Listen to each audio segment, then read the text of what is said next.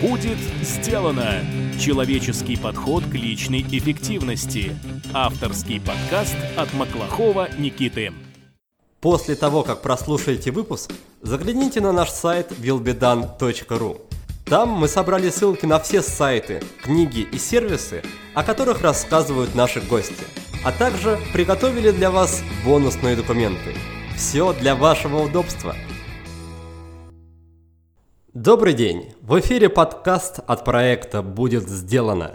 Программа для тех, кто хочет делать больше за меньшее время, а также жить и работать без стресса. Я ее ведущий Никита Маклахов. Сегодня у нас в гостях Валентина Габушева – игропрактик и разработчик игровых событий по поиску личной, профессиональной и бизнес-уникальности. Если же говорить более простым языком, то Валентина занимается тем, что помогает людям определять свое призвание и дальше следовать ему. О том, как это сделать, мы сегодня с ней и побеседуем. Не знаю, как для вас, дорогие друзья, а для меня это очень долгожданный выпуск – и прежде чем мы начнем, хочу сказать большое спасибо за поддержку нашим патронам. Виталию Калинке, Павлу Гордееву и еще одной девушке, которая предпочла сохранить анонимность. А теперь мы переходим к Валентине. Валентина, привет! Приветствую. По традиции я люблю начинать беседу с определения. Как я понимаю, ты помогаешь людям искать и находить свое предназначение.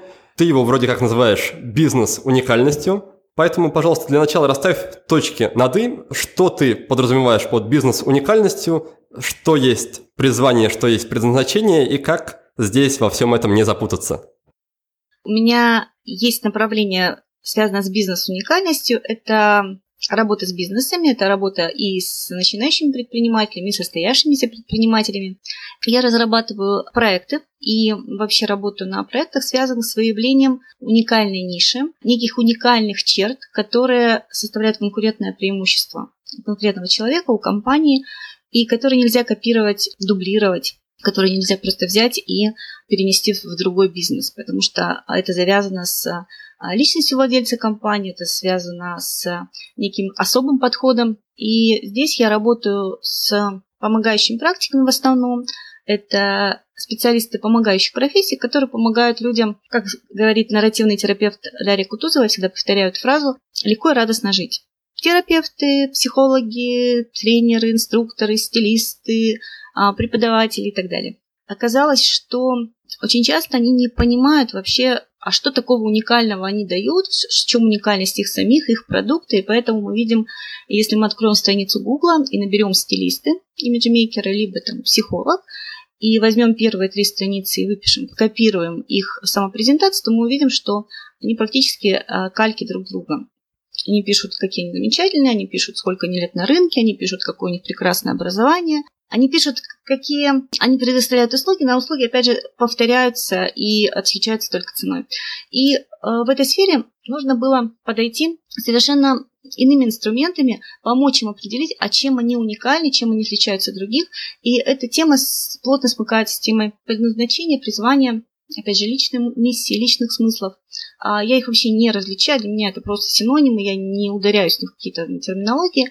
Я их определяю как некий вектор направленности личности, некую историю, которую человек рассказывает в своей жизни так или иначе. Свое предназначение человек не может не выполнять, но выполнять в любом случае. Там, профессионально, непрофессионально. Есть некая заточка, да, есть некий вектор, который человек так или иначе будет реализовывать. Лучше, чтобы он реализовывал это профессионально. Лучше синхронизировать свою уникальность э, с тем делом, которым ты занимаешься. Вот этим я помогаю людям осознать, а чем же они уникальны, чем же они отличаются, и как это можно э, синхронизировать с той деятельностью, которой они занимаются. У меня уже накопилось несколько вопросов, хочу их задать. Первый вопрос. Ты сказала, что помогаешь в первую очередь тем людям, которые заняты в так называемых поддерживающих специальностях. Вопрос такой, будет ли наш с тобой подкаст полезен людям из других сфер и из других специальностей, или это будет только подходить именно коучам, терапевтам, психологам и им подобным? я работаю с этими людьми, но на самом деле, если говорить там совсем забуриваться глубоко, я нашла прекрасную систему, которая ложится вообще на, на любой бизнес, на любой проект, без, без разницы, это производство промышленное, либо это продажи пикселей в интернете, неважно. Это система архетипического брендинга Марка Пирсон, книга герой бунтарь, создание бренда с помощью архетипов. Эти две прекрасные исследовательницы. Одна из них директор Центра архетипических исследований в Америке, проанализировали огромную базу из различных концернов компаний и свой фокус заостряли на таком моменте. Какую историю рассказывает эта компания, какую архетипическую историю они рассказывают, и если они не отклоняются от этой истории, то эта история становится саморазвивающейся.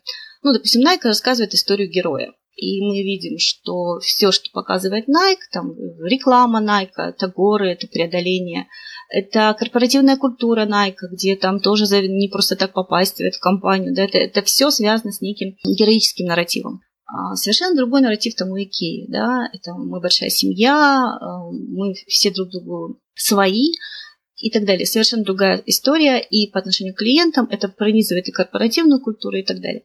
Так вот, там есть 12 вот таких архетипических историй, которые понятны всем интуитивно и индейцам с XIV века, европейскому средневековью, ребенку 5 лет, неважно. Это некие всечеловеческие 12 а, первообразов.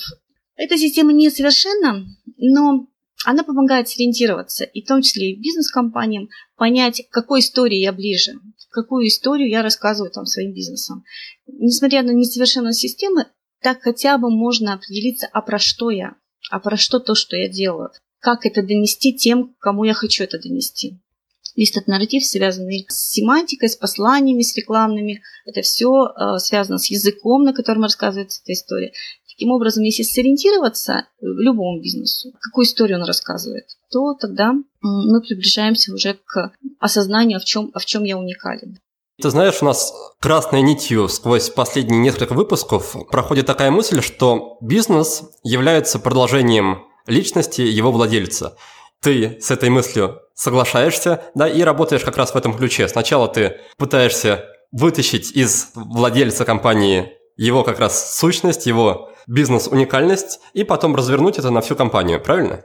Да, совершенно прав. И вытащить не его бизнес-уникальность, а вытащить его особенности, его алгоритмы, его личные стратегии, которые так или иначе будут проявляться в бизнесе, потому что он подбирает людей под себя. Соответственно, если человек играет ну, определенную роль, допустим, он, ну, условно говоря, пекун, да, такой э, человек, который постоянно видит потенциал и поднимает людей на другой уровень, по жизни такой, он с детства такой был, то, соответственно, он и компанию будет подбирать себе людей, которых надо выращивать в дальнейшем эта компания, даже если она не связана ни с каким образовательным направлением, ну, допустим, условно говоря, они шьют кроссовки, то у такого основателя и у такой команды, которая подобрана основателем опекуном, они будут заточены на то, чтобы обучать, обучать своих клиентов, рассказывать им, да, переводить их на другой уровень, делать их экспертами. И это дальше продолжается в культуре компании, в подборе персонала, в корпоративах, которые они проводят. Э, совершенно разные корпоративы будут у основателя и компании героя, и у основателя компании, допустим, в котором ближе обучение, безопасность, забота о людях.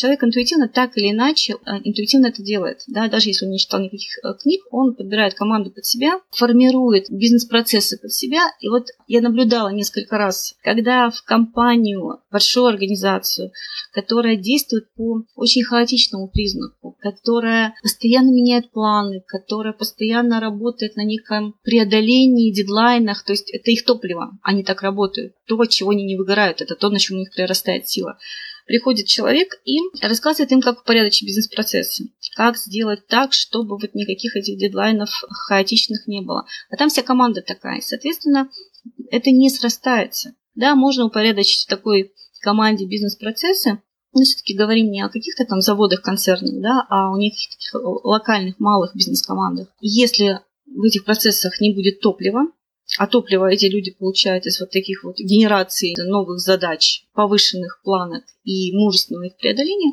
то, соответственно, э, эта команда либо распадается, начинается некое недовольство. Поэтому очень важно владельцу, самому основателю понимать свои алгоритмы, свои уникальности для того, чтобы их экологично использовать в бизнес-деятельности. То есть сначала личное э, самоопределение, потом профессиональное. Мне кажется, что к этому моменту я услышал две важные мысли, и хочется их немножко посильнее развернуть. С первой мыслью я столкнулся, когда ты говорила о том, что если человек склонен там, обучать других, то он даже продавая обувь, да, придумывает, как это сделать. Получается, что призвание, да, оно не особо как-то привязано к профессии или к сфере деятельности. В любой сфере деятельности и в любой профессии мы можем так или иначе раскрыть наше призвание. Правильно? Абсолютно. Это как предметы гардероба. Условно говоря, если человек, его призвание закрывать то, что уже не живо, видеть э, некие нежизнеспособные системы, то есть э, такой хирург, да, неважно, он может быть бухгалтером, но он может специализироваться на видение вот этих нежизнеспособных багах да, в системах. То есть он может делать своей фирменной фишкой. Это может быть хирургом, он может быть аудитором, он может быть парикмахером. Просто понимая это, он будет делать некую специализацию. Приведу пример. Директор бухгалтерской фирмы Пять лет успешно существует фирма. Через пять лет она говорит, что хочет закрыть это дело, передать своим сотрудникам, потому что наелась, не хочет, устала и так далее. Когда начинаем разбираться, оказывается, что в начале деятельности она была начинающая, и, соответственно, к ней приходили те, кого не брали другие. Это те, кто уже оказался за чертой легальной. Они уже напортачили по налогам, а, по бухгалтерии, послали налоговую. И вот она их отмывала, очищала, приводила в бодрое состояние, выводила в свет, легализовала таким образом. И это становились ее самыми преданными клиентами. По мере взросления фирмы появился репутационный капитал, и к ней стали обращаться фирмы новые, хорошие, причесанные, ну, для того, чтобы вот там решить какие-то свои задачи. А ее топливо это как раз бунтарь, это изгой. Реализация профиля такого человека – это реабилитировать изгоев. Условно говоря, тех, кто оказался там аутсайдером, тем, кто оказался не в системе. И вот пока она легализовала аутсайдеров, ну, вот это топливо у нее было.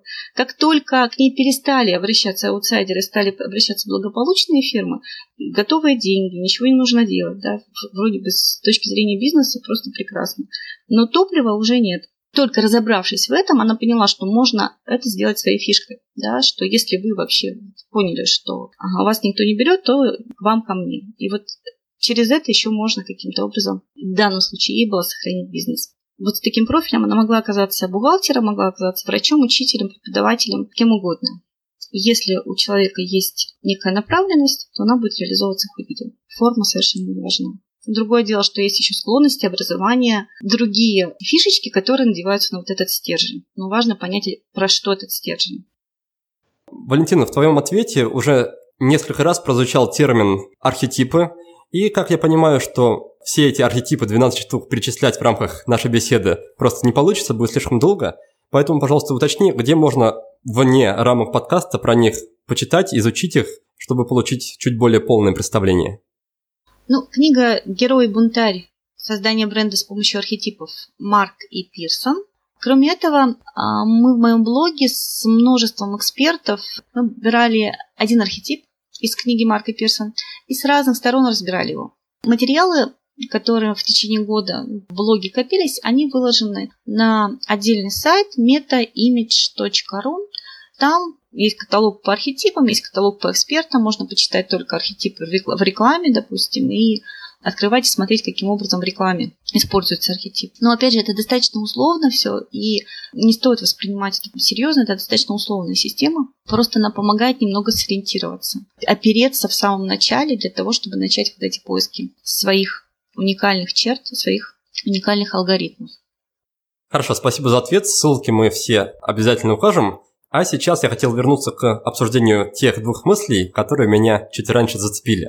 Первое, мы ее уже обсудили, это то, что призвание, оно никак, по сути, не привязано к профессии, и с призванием можно реализовать в любой профессии. Тут я хочу сказать, что есть много разных подходов. Я говорю, в рамках того, как я работаю, я не разделяю. То есть есть психолог Леонов, и он очень хорошо сказал, Процитирую. Нахождение смысла – это вопрос не познания, а призвания. Не человек ставит вопрос о смысле своей жизни, а жизнь ставит этот вопрос перед ним. Так вот, к чему призывает жизнь, вот именно в этом плане я понимаю призвание. А профориентационные консультанты или HR могут со мной не согласиться, поэтому это я так воспринимаю. И я так подхожу к этому вопросу, но это не истина в последней инстанции.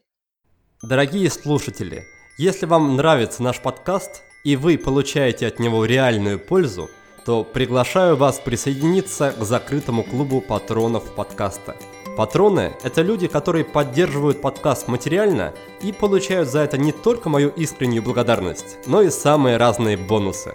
Например, полезные дополнительные материалы от наших гостей, возможность выиграть интересную книгу или полезный гаджет, или даже получить секретную посылку из Таиланда лично от меня. Наш подкаст всегда будет бесплатным, несмотря на то, что работа над ним требует немалого количества временных и денежных ресурсов. Кроме того, я постоянно думаю о том, как улучшить подкаст в плане содержания и качества.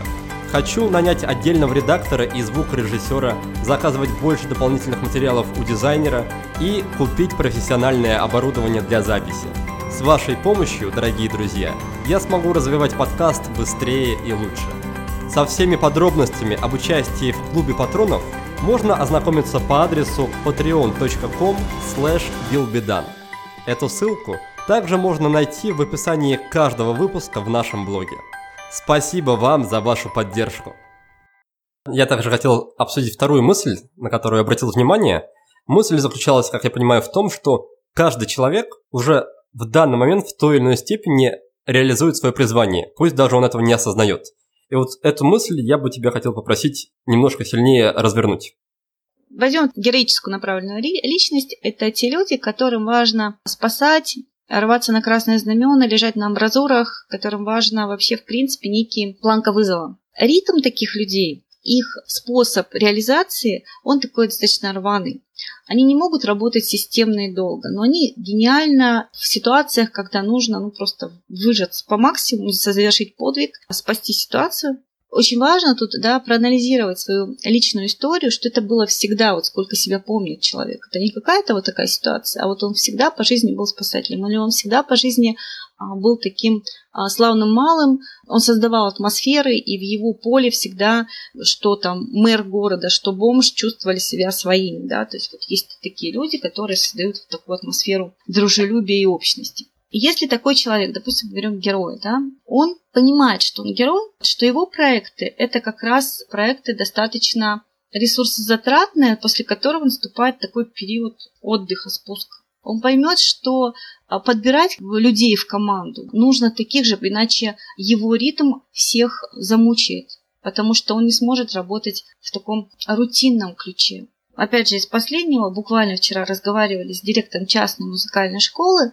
а, которая взяла себе заместителем человека, системного, методичного, бывшего директора муниципального учреждения для того, чтобы она навела порядок. И вчера буквально она говорит о том, что что мне делать. Я стреляюсь, и моя команда стреляется, потому что она там вводит должностные инструкции, она вводит вот эти порядки, а у них заведено все достаточно таком творческом ключе. И, соответственно, понимая это, изначально, если бы она это понимала, она просто такого человека не привлекла.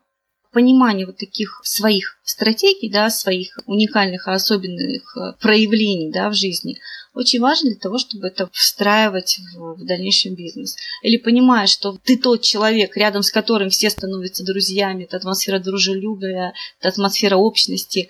Соответственно, если ты делаешь бизнес, то ну, лучше создавать некие клубы клиентские, лучше создавать некие тусовки, продвигаться таким образом. То есть это, из этого вытекает еще и каким способом вы сможете продвигаться естественным для себя образом, не перегибая себя через колено, да, э, предписанными алгоритмами, которые работают, но именно у вас они почему-то сбоят.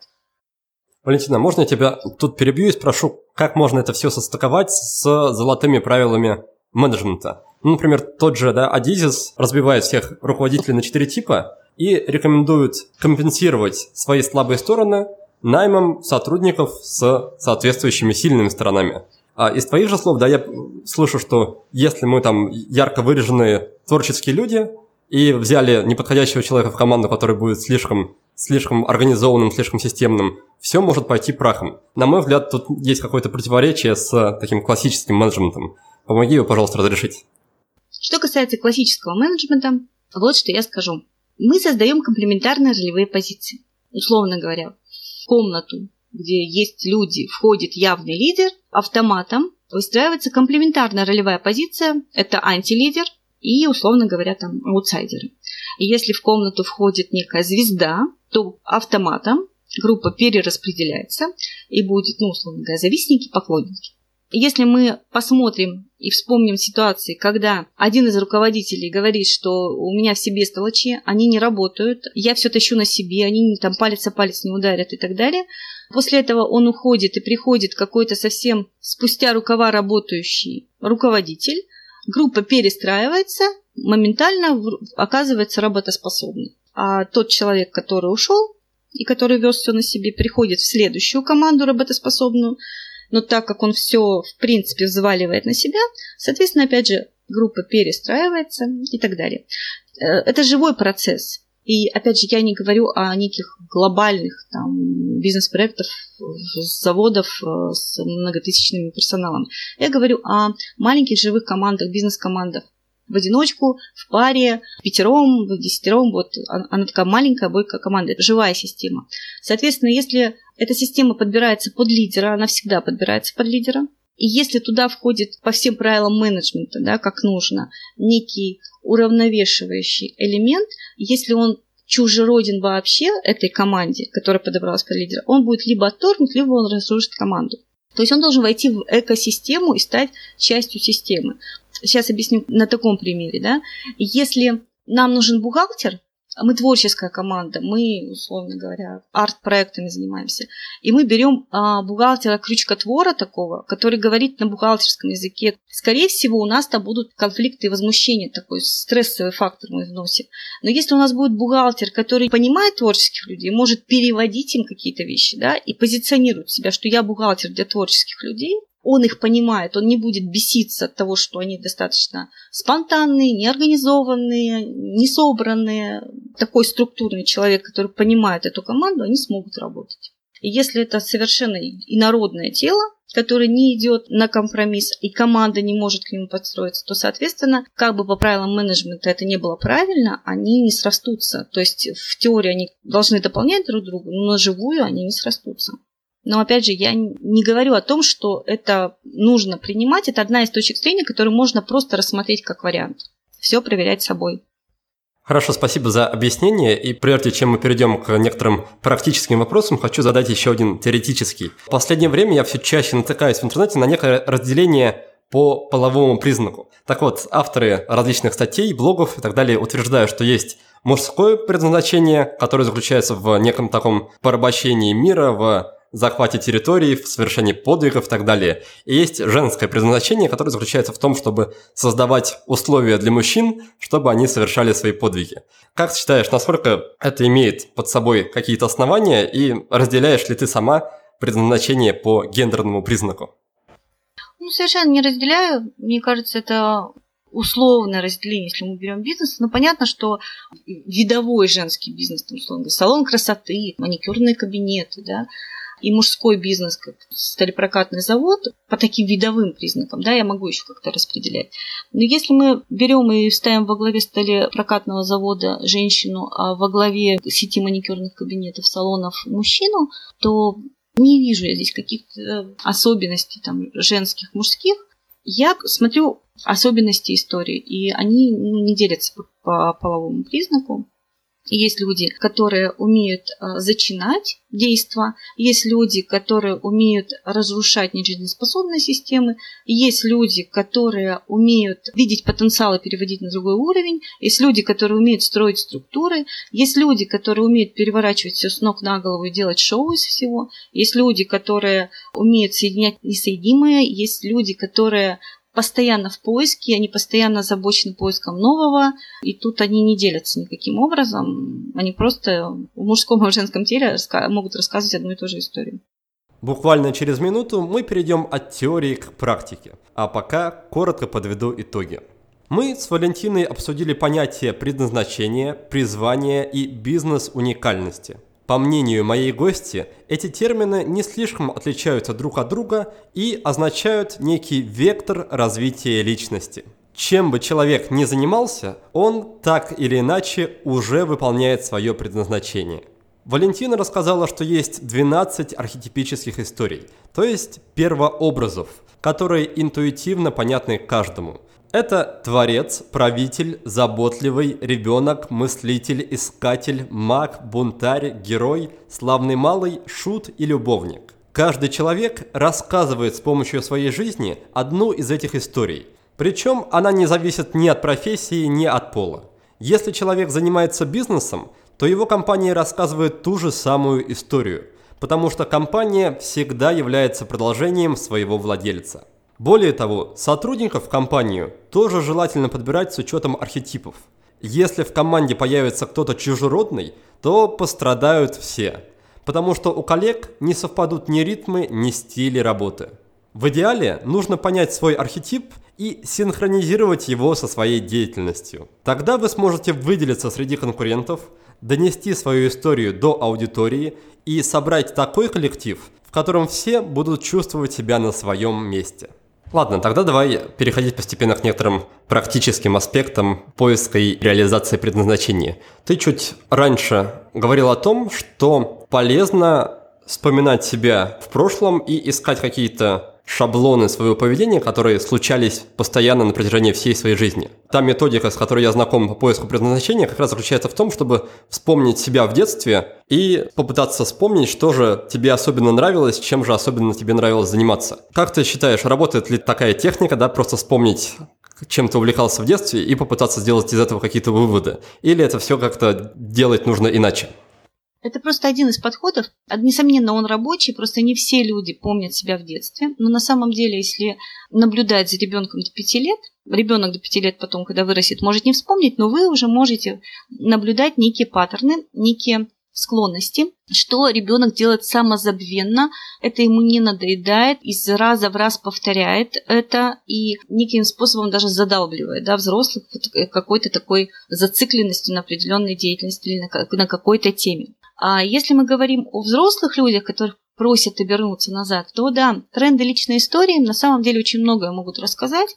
Можно а, сделать выборку, так называемая практика проект биография, когда вы выписываете определенные периоды жизни, допустим, с 10 лет по 5 лет или там по 8 лет. И в каждой этой пятилетке находите некое событие, где вы были самим собой в истинном смысле этого слова, где вы были там красавцем, где вы сами себе нравились. Это некий проект, это некое событие, где вы принимали непосредственно участие в качестве основного организатора, либо в качестве соорганизатора, либо в качестве второстепенного участника, но без этого, без вас бы ничего не сложилось, и, и так далее. И выписывая эти некие события, можно увидеть некие повторы, паттерны своих выборов, что вы выбираете, что вы прямо включаете в свою историю. Это может совершенно точно подсказать, что вам важно, что вам нужно. В Америке есть такая школа, где, ну, условно говоря, нет никаких уроков, нет никаких признаков классно-урочной системы, и там дети уже много поколений воспитываются в такой свободной среде, и как раз наблюдение одного из основателей этой школы за детьми, которые уже выросли,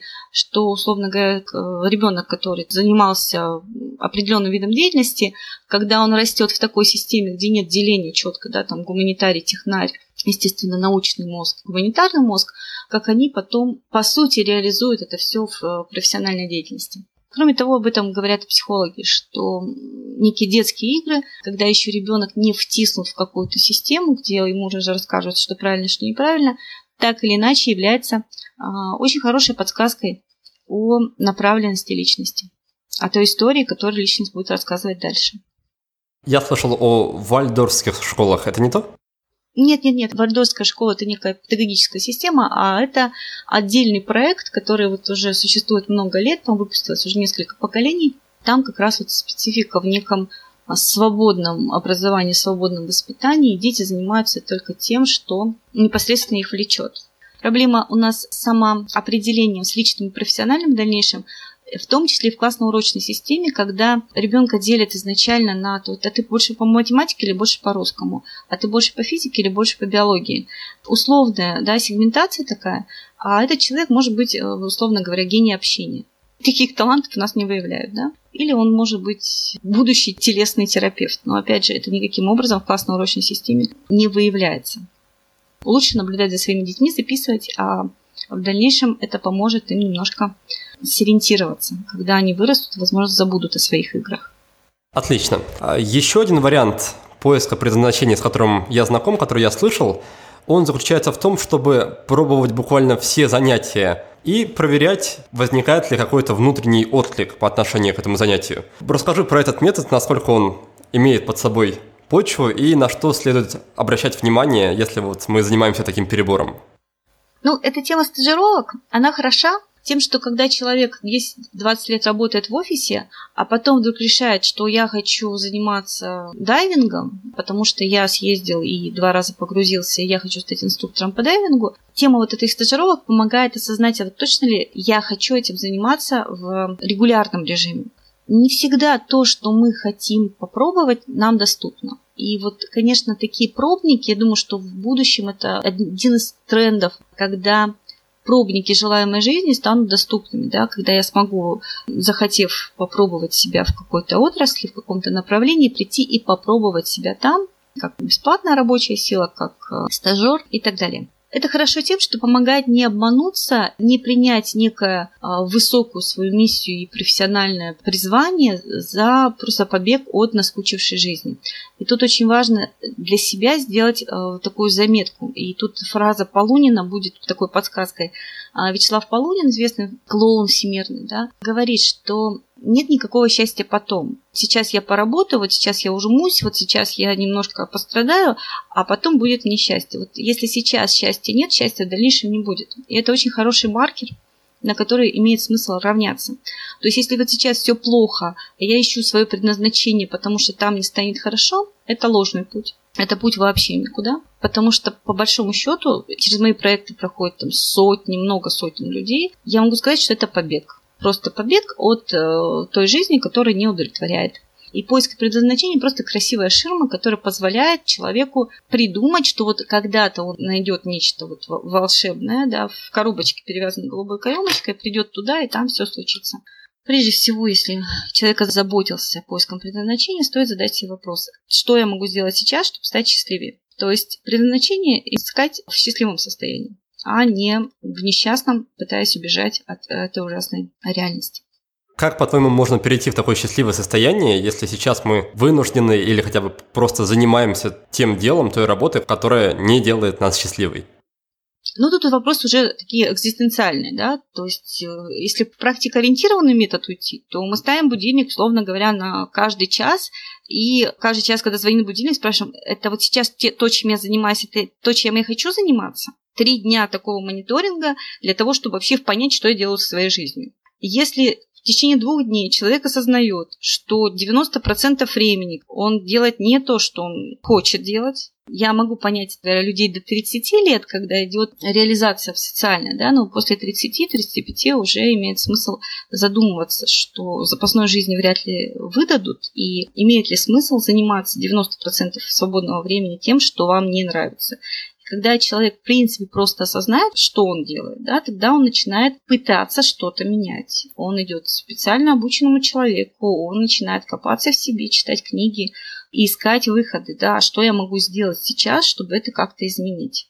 Вообще, в принципе, тема некого гигиены такой, да, она должна присутствовать ежедневно. Это ежедневное сведение баланса. Я сегодня больше отдал э, личной силы, либо получил. Куда я вкладываю свою личную силу? Она прирастает от того, что куда я ее вкладываю, или не прирастает? Вот эти все а, темы балансов, оборотов бизнеса, они то же самое работают и на личном плане. Вот эта тема постоянного ежедневного мониторинга и гигиены, задавания себе вопросов, я там, где я хочу быть, я делаю то, что я должен делать просто задавание себе таких вопросов в течение определенного времени уже выводит человека, то есть из той ситуации, в которой он находится. Он уже начинает самодистанцироваться. А как только начинается самодистанцирование, человек смотрит на себя, работающего на нелюбимой работе, другими глазами, все, с этого начинается перемена.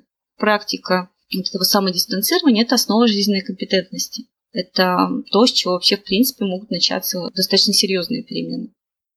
Друзья, тем временем продолжается набор на нашу обучающую программу под названием «Академия личной эффективности». Старт ближайшего потока 7 августа. Академия эффективности – это обучающая программа для тех, кто сам распоряжается своим временем, но при этом успевает гораздо меньше, чем хотел бы. Мы приглашаем предпринимателей, руководителей, фрилансеров, а также всех тех, кто занят с утра до вечера. Мы ждем творческих людей – которые страдают от прокрастинации и не знают, за что же им хвататься. Также мы ждем всех, кто устал стоять на месте или наоборот бегать как белка в колесе. В течение 7 недель мы будем работать с каждым участником индивидуально. Разберемся именно в ваших проблемах и найдем решения, которые подходят именно вам. Вы научитесь корректно выбирать цели, планировать дела, расставлять приоритеты и держать все под контролем. Вы начнете эффективнее работать и больше отдыхать. Обучение строится по принципу маленьких шагов. Каждый день вы смотрите короткий видеоурок, выполняете задания и получаете подробную обратную связь. Не будет никаких супергеройских подвигов и никакого насилия над собой. Мы просто разберемся, при каких условиях вы работаете легко и продуктивно. Протестируем целый набор полезных инструментов и вместе построим надежную и гибкую систему, которая станет вашим помощником номер один в работе и в жизни. Академия личной эффективности – это возможность перейти на новый уровень и раз и навсегда решить те проблемы, с которыми вы сталкиваетесь постоянно.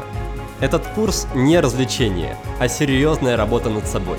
Причем ощутимые результаты вы начнете получать с первого же дня обучения.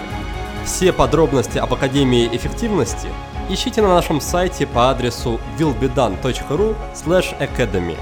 Как Академия, только по-английски. Присоединяйтесь, и тогда все самое важное в вашей жизни точно будет сделано.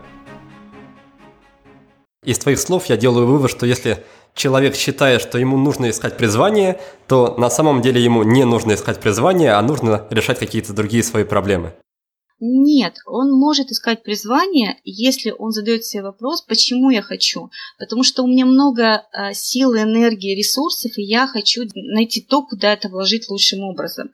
Либо у меня нет сил и ресурсов, и мне нужно найти призвание для того, чтобы они появились. Я от избытка ищу призвание, либо у меня жесткий дефицит сил, ресурсов, счастья, всего. И мне нужна какая-то соломинка. Так вот, если соломинка нужна, тогда лучше не предназначение искать, а идти к терапевту, к друзьям, к самому садиться, с, разбираться с собой. Да? Это совершенно не тема а, поиска призвания. Иногда бывает так, что человек в таком нересурсе начинает искать и постепенно выкарабкивается. Это тоже путь. Но тут важно как бы не обманывать себя. Вот сесть и сказать, да, у меня просто избыток силы, я понимаю, что там, где я работаю, я не могу воплотиться лучшим образом, и я хочу найти то, где этому, есть применение. Да, я хочу реализовать себя, я хочу так, чтобы я и моя работа, моя деятельность была одним процессом. Я хочу самозабвенно заниматься чем-то. Это одно. Другое дело, если я села и говорю, что все, мне плохо, моя жизнь меня не устраивает, той жизнью, которой я живу, я жить не хочу в ближайшие пять лет, и тогда что мы с этим делаем? То есть ищем призвание, окей, но тогда мы понимаем, что часть поисков – это побег. Это как решение от силы или решение от слабости у Тарасова? Да, возможно. От ресурса, от силы, от счастья, от наполненности, от наслаждения. Мне все нравится, хочу делать больше, лучше, круче, хочу воплотиться, да. Не наслаждает жизнь, тогда садимся и разбираемся. Проблема еще в том, что как раз у предпринимателей а, не очень хороший контакт, у них есть так называемая чуйка, но контакт с вот этим внутренним своим существом не очень хороший. Они очень часто не доверяют себе, когда их просишь задать вопрос какой-то да, себе, они говорят, а как я буду с собой разговаривать, а как я могу с собой разговаривать? Вот это некие элементарные основы да, общения с собой, они у нас никак не прививаются, а предприниматели, как достаточно рациональные люди, они еще дальше от себя. Поэтому тут вот еще проблема у них как раз, когда они себя загоняют, что они пытаются внешними ресурсами каким-то а, образом наладить а, некие истории, а зачастую они являются только отражением вот этих внутренних дисбалансов и просто ну, масштабируются на их бизнес. Хорошо, Валентина, давай тогда постепенно перейдем к тем методикам, которые используешь ты в своей работе. Пожалуйста, расскажи про игры практики, как они помогают в вопросе поиска призвания и, возможно, приведешь какой-то один или парочку примеров упражнений, тех техник, которые ты используешь в своей работе. Ну, игровые практики, как явствует из названия, это погружение в некий игровой фрейм. Представьте себе, вообразите, это акцент на активное воображение, на умение представить себя в иных условиях. Чем дальше от реальности предложенная игровая ситуация, тем лучше, потому что человек входит в такой конфузионный транс, да, он расфокусируется, ну, допустим, представьте себе, что вы некое изделие в кондитерской лавке. И за счет вот этого переноса у человека возникают спонтанные ассоциации, которые он не понимает, но тем не менее они дают ему ответ на некоторые вопросы. Какие практики используются? Используется, опять же, работа с трендами личной истории. Да? То есть, когда мы погружаем человека в некую игровую ситуацию, что вам 90 лет, вы успешные, знамениты, а по вам пишут биографию, и ваш биограф просит вас вспомнить события, которые необходимо включить в биографию. И там делаем практику проект биографии. Выявляем тренды личной истории. Чем лучше сделан игровой вот этот фрейм, тем легче человеку расслабиться и перестать думать в терминах правильно, неправильно я делаю, правильный выбор, неправильный. То есть он помогает немножко а, нежнее к себе, да, легче относиться. А, это могут быть практики метафорические, связанные с а, поисками символов, а, неких метафор, образов, это могут быть э, метафороносители, допустим, предметы какие-то, да, нужно найти, условно говоря, на расстоянии вытянутой руки предмет, который человек ассоциирует с решением своей проблемы. Дальше идет определенный диалог, вопросы, в ходе которых человек приходит инсайты, никак не связаны с его проблемой. Предмет-вещь, да, в ходе вопроса вдруг раскрывается для него новый смысл входа к его ситуации – Пример просто приведу, как это работает. В ресторане была проблема, что что-то там было с выручкой, с неблагоприятными коммерческими показателями, и не могли понять, в чем дело. Роджер Ван Ойх очень крутой специалист по как раз творческому мышлению, предложил представить ресторан в качестве ну, владельца, да, в качестве какой-то там метафоры. И разбирая вот эту метафору, владелец вдруг приходит к мысли, в чем неправильность э, работы бизнес-процессов в его ресторане.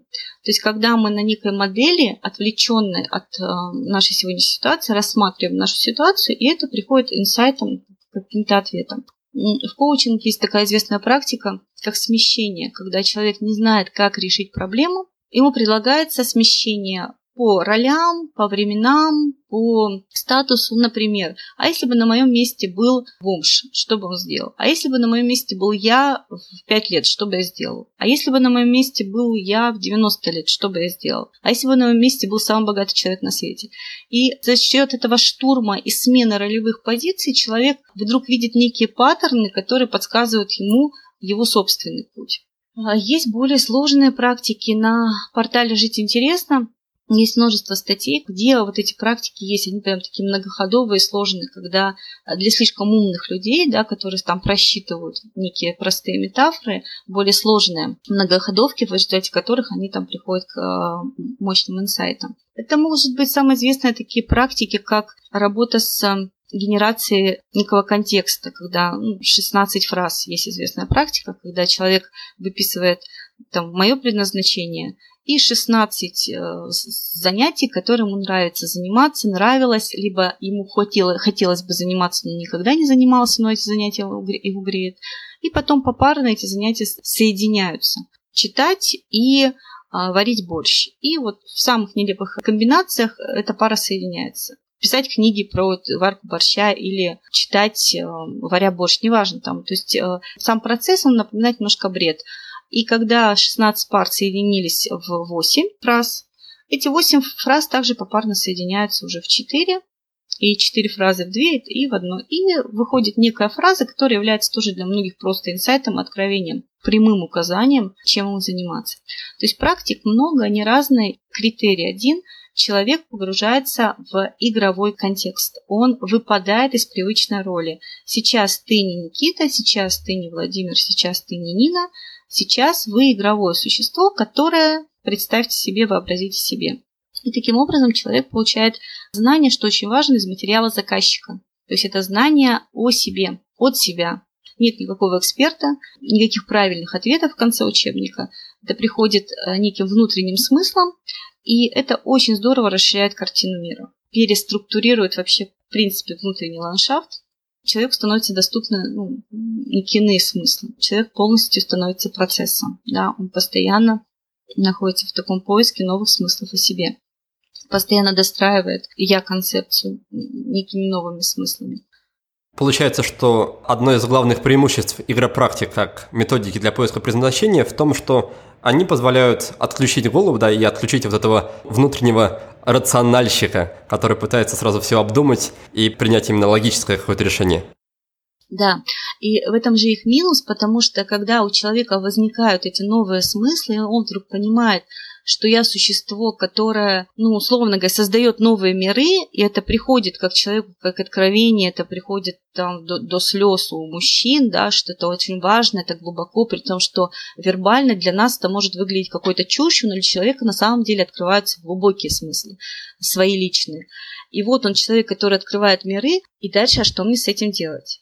А с этим очень сложно что-то сделать, потому что вот эти внутренние смыслы, они не молоток, да, где можно найти сразу прикладное значение. И тут очень важно, что те, кто идут в эти игровые да, поиски, они совершенно не игровые смыслы найдут, они найдут очень важные вещи, и может быть, и такое очень часто случается, что они не смогут мириться с тем, что у них сейчас происходит в работе. Да? Они вдруг понимают, что все, для меня открылся некий иной смысл. Но дальше его нужно посадить на землю и понять, а как я буду это воплощать, да, а это про что для меня. Это отдельный путь поисков. То есть инсайты приходят быстро, то есть это может быть пятиминутная практика, и у человека такой инсайтчик, который еще будет догонять его две недели. Почему я говорю, что нужно идти туда от избытка, от ресурса, от э, личной силы? Потому что с этим можно что-то делать. Когда человек этот инсайт приходит, это откровение, ресурса нет на воплощение, возникает еще больше опустошение, потому что он уже понял какие-то вещи о себе, а реальность как бы не дает ему возможность воплощать это или там, заниматься дальнейшими поисками. Настоятельно рекомендую тем, кто хочет вот, пойти поискать, да, и позаниматься этим. Все-таки делать это вот э, от ресурса, от того, что вы в дальнейшем сможете это как-то реализовать. Да, на самом деле у меня как раз с этим был связан следующий вопрос. Скажи, Валентина, что ты предлагаешь делать людям, которые как раз поймали какой-то инсайт, поняли, в чем их предназначение? Какая стратегия, на твой взгляд, оптимальнее? Рубануть с плеча, да, и завязать с теми делами, которые мы делали раньше, и броситься в реализацию предназначения? Или все-таки попытаться как-то изменить те условия, которые есть сейчас, да, плавно добавив в них больше этого самого предназначения? Это зависит как раз от личных стратегий. Тем, кто вообще в принципе рубят с плеча, опять же, мы обращаемся, мы всегда обращаемся к личной истории. Вот у него всегда получалось рубить с плеча, то, может быть, если ему хочется рубить с плеча, да, может быть, имеет смысл. У другого было всегда постепенно, поэтапно. Все его достижения, все его знаковые жизненные вещи происходили, когда он тихо, с тихой сапой готовил это, никому не говорил, под прикрытием, а потом там вау-презентация. То есть очень важно понимать, какой путь успешных стратегий твой. Обращаемся на свой опыт и смотрим все знаковые свои проекты, ищем общее, что всегда получается, при какой стратегии. И лучше всего опираться на эту стратегию. Особенно вот в таких периоды кризисные, потому что чем бесповоротней будет ход человек осознал, что вот ему там нужно дайвингом заниматься на Бали, не разобравшись со всем остальным, тем глубже будет откат. Поэтому, на, мой взгляд, все-таки не брать за модель, за ролевую модель стратегию, которая сработала у других.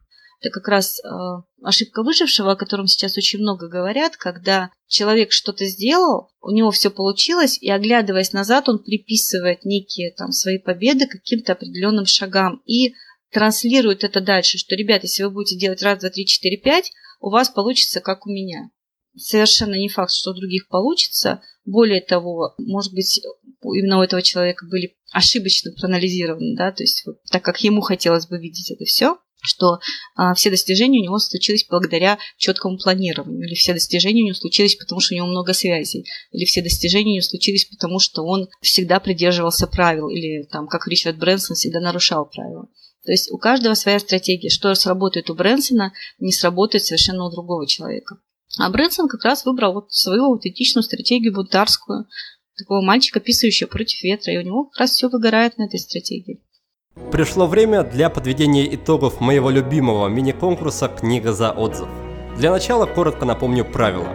В розыгрыше автоматически принимает участие каждый слушатель, который в течение недели с момента публикации свежего выпуска напишет пост о подкасте во Вконтакте, в Фейсбуке или в Инстаграме со ссылкой на наш сайт willbedan.ru и не забудет прикрепить к этому посту хэштег «Will или хэштег «Будет сделано». И сегодня я выбрал в качестве приза книгу, которая прекрасно иллюстрирует архетип героя. Она называется «Я здесь, чтобы победить» и рассказывает биографию удивительного спортсмена Криса Маккормака.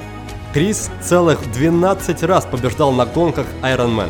Вы только в это вдумайтесь. В один день быстрее всех проплыть 4 километра, проехать на велосипеде 180 километров и еще пробежать 42 километра. И так 12 раз. Эта книга будет интересна не только спортсменам, но и всем тем, кто хочет развить в себе личную силу, найти мотивацию и понять принципы победителей. Книгу нам предоставили наши друзья из издательства «Миф», за что им отдельное спасибо.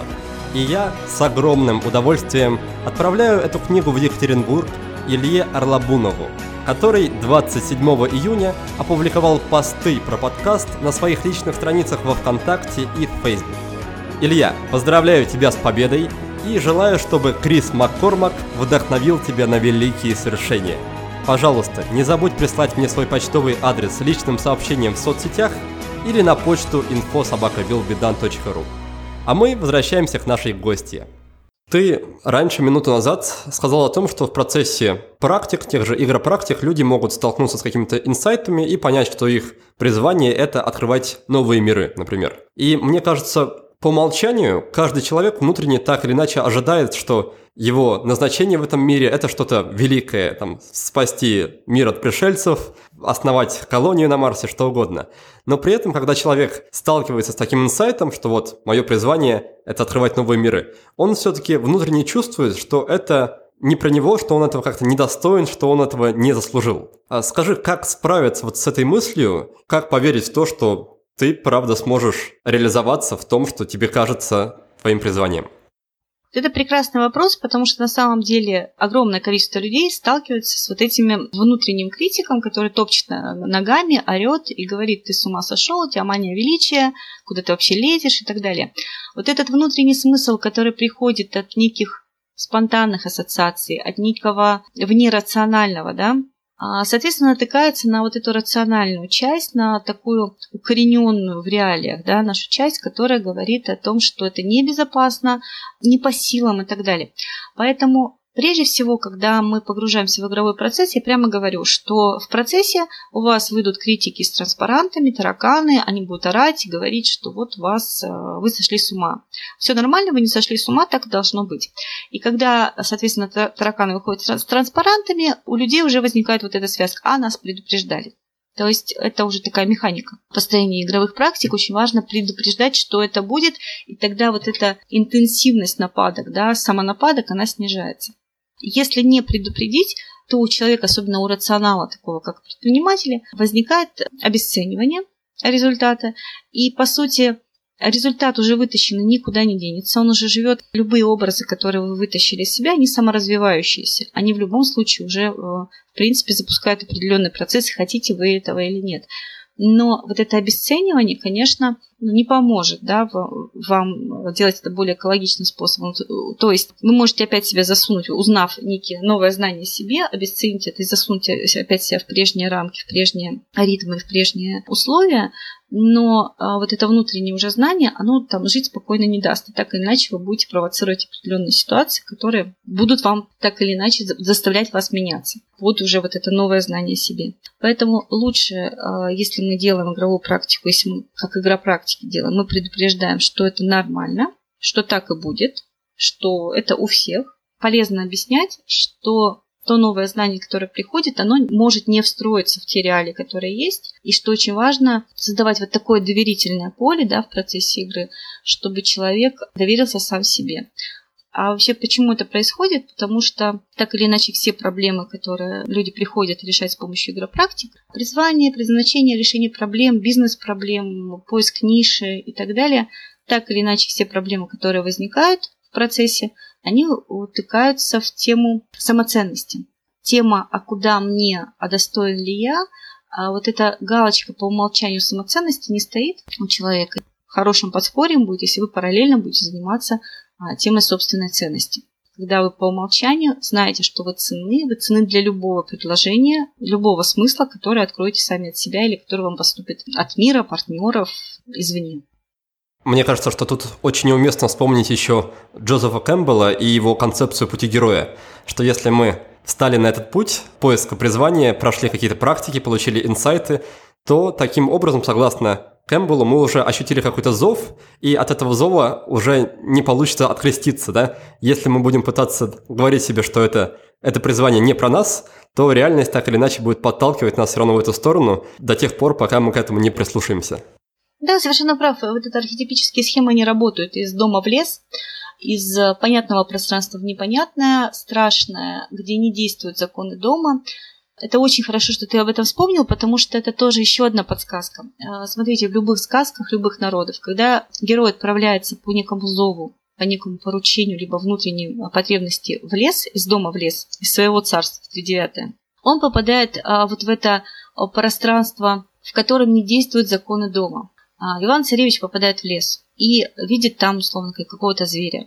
По законам рациональным он должен этого зверя убить и съесть по законам рациональным, когда он видит камень, где написано «голову потеряешь», туда идти не надо. Но так как он действует нерационально, не привычным способом, да, он за счет этого проходит вот это архетипическое пространство, да, царство мертвых и так далее. И хорошая аналогия, что когда вы идете в некое незнакомое и получаете некие инсайты о себе, некие новые смыслы о себе, очень важно не стараться действовать по законам дома. А как я могу это применить? А как я могу на это зарабатывать? Постараться с этим пожить в новых для себя ощущениях, не стараясь сразу найти им некую прикладную да, функцию. Пока это встроится, пока это прирастет, пока это станет полноценной частью вас, вот очень важно не делать сразу вот этих резких шагов, не повторять участь э, братьев Ивана Царевича, которые как раз действуют по законам дома и в итоге получают мнимые дары. А те, кто как раз действует совершенно нелогичным способом, они как раз получают дары, на которые не рассчитывали. В эти архетипические коды, они это хорошая подсказка всем нам о том, как действовать в незнакомых ситуациях. Итак, друзья, наш разговор подходит к концу. Вторая часть была сугубо практической, и сейчас я напомню основные идеи. Мы с Валентиной обсудили, как искать предназначение и что потом с ним делать. Первый способ понять свое предназначение классический. Вспомнить, чем вам нравилось заниматься в детстве. Дети особо не думают о том, хорошо или плохо то, чем они занимаются, не опираются на чужие ценности, а играют в те игры, которые им по-настоящему интересны. Способ номер два называется проект «Биография». Это анализ своей личной истории. Нужно разделить всю свою жизнь на пятилетки и в каждой такой пятилетке вспомнить ключевое событие, где вы по-настоящему были собой. Ищите повторы и закономерности. Они и будут являться подсказками, которые помогут понять, что для вас действительно важно. Третий способ – это стажировка. Ведь вовсе не обязательно сразу кардинально менять свою жизнь. Можно просто попробовать себя в новой роли на некоторое время и попытаться понять, правда ли эта новая роль вам подходит. И четвертый способ понять свое предназначение – это игра практики. Здесь вам потребуется немножко воображения и готовность окунуться в вымышленную ситуацию. Можно искать метафоры и символы, можно представлять себя стариком, миллионером или даже пирожным в кондитерской. Главное, чтобы вы расфокусировались и отключились от своей обычной роли – как только это случится, сразу начнут приходить настоящие озарения. Причем новое знание уже никуда не денется и будет постоянно заставлять вас действовать. Поэтому очень важно заниматься поисками предназначения из состояния счастья, когда у вас уже есть в наличии все ресурсы, чтобы воплотить полученные знания в своей жизни. Что делать с такими озарениями дальше? Во-первых, стоит немного подождать и не стараться сразу искать применение своим новым смыслом. Потом стоит проанализировать личную историю и определить свои успешные стратегии. Кто-то рубит с плеча, кто-то любит подолгу готовиться, тут каждому свое, так что на чужие модели ориентироваться не стоит. Ну и напоследок важное предупреждение. Будьте готовы к тому, что как только к вам придет какое-то озарение, сразу же появится внутренний критик, который скажет, что вы недостойны своего предназначения. Это совершенно нормальная ситуация, и она говорит лишь о том, что у вас есть некоторые трудности с самооценкой. Поэтому просто параллельно работайте над этим, и тогда рано или поздно вы перестанете себя обесценивать. Предлагаю постепенно переходить к традиционной финальной рубрике. Рубрика называется «5 в одном». И в этой рубрике я задаю сразу 5 вопросов нашим гостям и начинаю с вопроса о книге. Пожалуйста, порекомендуй мне и нашим слушателям книгу, которая произвела на тебя какое-то серьезное положительное впечатление. Антихрупкость Насима Талеба. Читаю, перечитываю. Всем рекомендую, потому что там с ног на голову поставлены те вещи, которые мы считаем нерушимыми, незыблемыми. И там как раз очень хорошо показано, а, что некие излишки, то, что мы считаем излишками, являются тем средством, которое балансирует систему, помогает ей эволюционировать, выжить в трудные времена. И э, оптимальные системы, системы, действующие на пределе своих возможностей, которые выстроены оптимальным образом, они оказываются на поверку самыми хрупкими, самыми нежизнеспособными в кризисные времена. И вот в этом плане некие игровые практики, некие новые смыслы о себе, которые кажутся вроде бы излишними, с этой точки зрения делать нашу систему более жизнеспособной, потому что когда мы теряем актуальные роли, которые мы ассоциировали с собой, а роль отца, матери, дочери, сына, хорошего работника, прекрасного бизнесмена, тогда может наступить реально очень жизненный такой серьезный кризис, жизненная катастрофа. И вот эти новые смыслы, некие накопленные смыслы о себе, что я не только папа хороший бизнесмен, и я не только прекрасная домохозяйка и хорошая подруга, а еще и много других сущностей, она помогает вот это сбалансировать. И вот эта антихрупкость как раз про вот эти закономерности. Спасибо, на мой взгляд, отличный выбор. Мы в подкасте очень любим Насима Талиба. И, кстати, насколько я знаю, у него скоро совсем выйдет новая книга, не знаю, по-моему, четвертая по счету, и будет называться что-то вроде «Шкура на кону». А мы с тобой давай перейдем ко второму вопросу. Второй вопрос касается привычки, которую ты очень любишь и которой ты многим обязана. У меня есть недавняя привычка, я хочу поделиться. Я сменила свой стул рабочий на такой мягкий шар, фитбол. Самовосхищение всем рекомендую. Привычка, которая позволяет одновременно работать и немножко подкачиваться. Да, тоже, на мой взгляд, очень крутая идея, и я называю это системным изменением, когда мы меняем какой-то элемент существующей системы и за счет этого полностью решаем проблему. Например, если мы меняем стул на фитбол, то мы полностью решаем проблему слежения за осанкой. Да, нам уже не нужно осознанно думать о том, как контролировать осанку, мы сами волей-неволей будем за счет того, что сидим на фитболе, приводить ее в порядок. Третий пункт, он касается сервиса, приложения, программы, инструмента, чего угодно, что как-то облегчает тебе жизнь площадки, которые облегчают мне жизнь. Это Facebook, где я веду свою основную деятельность, общаюсь, где у нас проходят проекты различные. Facebook один, один из таких перспективных хороших площадок. Четвертый пункт, он касается вопроса. Вопрос, который, на свой взгляд, полезно себе задавать, чтобы прийти к каким-то позитивным изменениям в жизни. Первый вопрос. Это то, что я сейчас делаю, это то, что я хочу делать. Второй вопрос. То, где я сейчас, это то, где я хочу сейчас быть. И то, что я делаю, наслаждает меня или нет. Вот три вопроса, которые, если каждый день их задавать вечерам, ну, буквально за неделю могут здорово поменять жизнь. И подобрались к последнему пятому пункту, он касается рекомендации фильма. Так, если говорить о фильмах, то это фильмы, которые говорят о людях, которые создают иллюзии, делают невозможное возможным. Фильм «Поймай меня, если сможешь» с Леонардо Ди Каприо по реальным событиям. Помимо фильма есть еще и книга, по-моему, одноименная, как раз от главного героя, его зовут Фрэнк Эбернелл. Он, по сути, написал автобиографию такую. После прочтения этой книги, да, я как раз поверил в то, что есть люди, у которых призвание — это ломать системы и, там, условно, становиться мошенниками, потому что он делал это настолько виртуозно, настолько красиво, что, условно, нельзя было на него даже как-то злиться, потому что это было прям произведением искусства. И вот, это как раз тот показатель, когда человек занимается своим призванием, что даже когда он делает что-то вне морали, от этого нельзя оторваться. Это настолько наполнено энергией, это настолько красиво и вдохновляюще, что от этого нельзя, ну, вот просто оторваться. И в этом плане а, ломающих систем Ди Каприо в этом фильме, и Брэнсон как такой же ломающих систем, но на другом уровне, да, когда он приходит и говорит, а я буду создавать вот это, и все ему говорят, что да ты не сможешь, ты не сделаешь, и он взламывает систему только другим способом, вот они как бы проявление, по сути, одной и той же истории, но на разных ландшафтах. Отлично, давай тогда коротко подведу итоги. У нас получилась книга, это Насим Талиб «Антихрупкость». Привычка – это привычка сидеть на фитболе. Сервис – это Facebook. Вопрос там получилось сразу три. И фильм – это «Поймай меня, если сможешь». Валентина, спасибо большое тебе за интересную беседу. И напоследок я предоставляю гостям возможность в течение короткого времени немножко себя прорекламировать и рассказать о том, где их можно найти и что они, возможно, в ближайшее время организуют, куда можно позвать наших слушателей.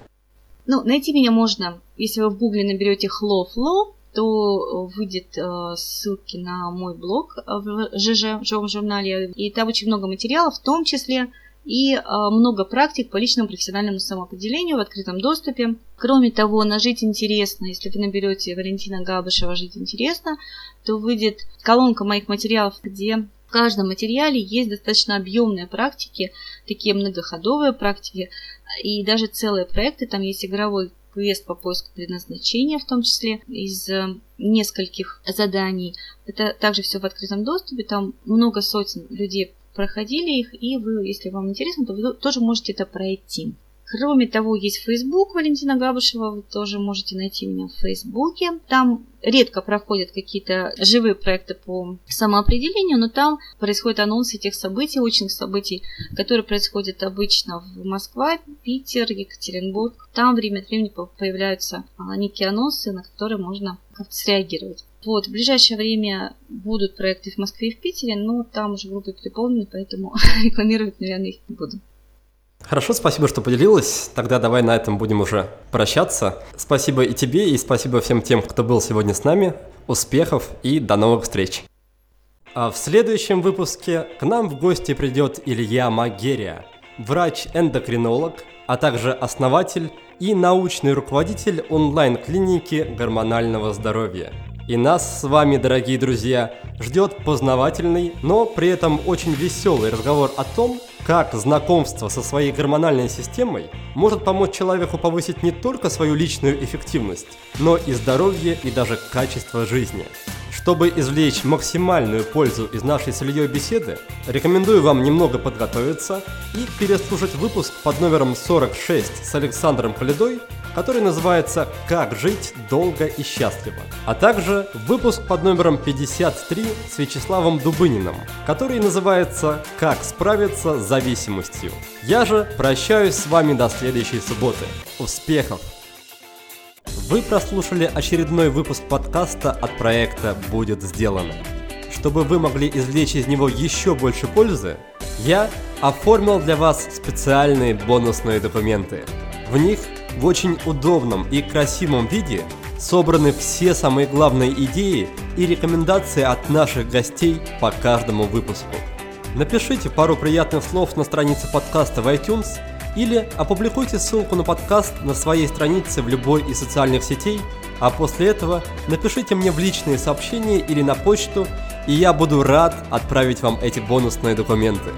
Также не стесняйтесь присылать мне обратную связь, вопросы, идеи и комментарии. А я, в свою очередь, приложу все усилия к тому, чтобы каждый выпуск был интереснее и насыщеннее предыдущего – Оставайтесь с нами, и все самое важное в жизни будет сделано.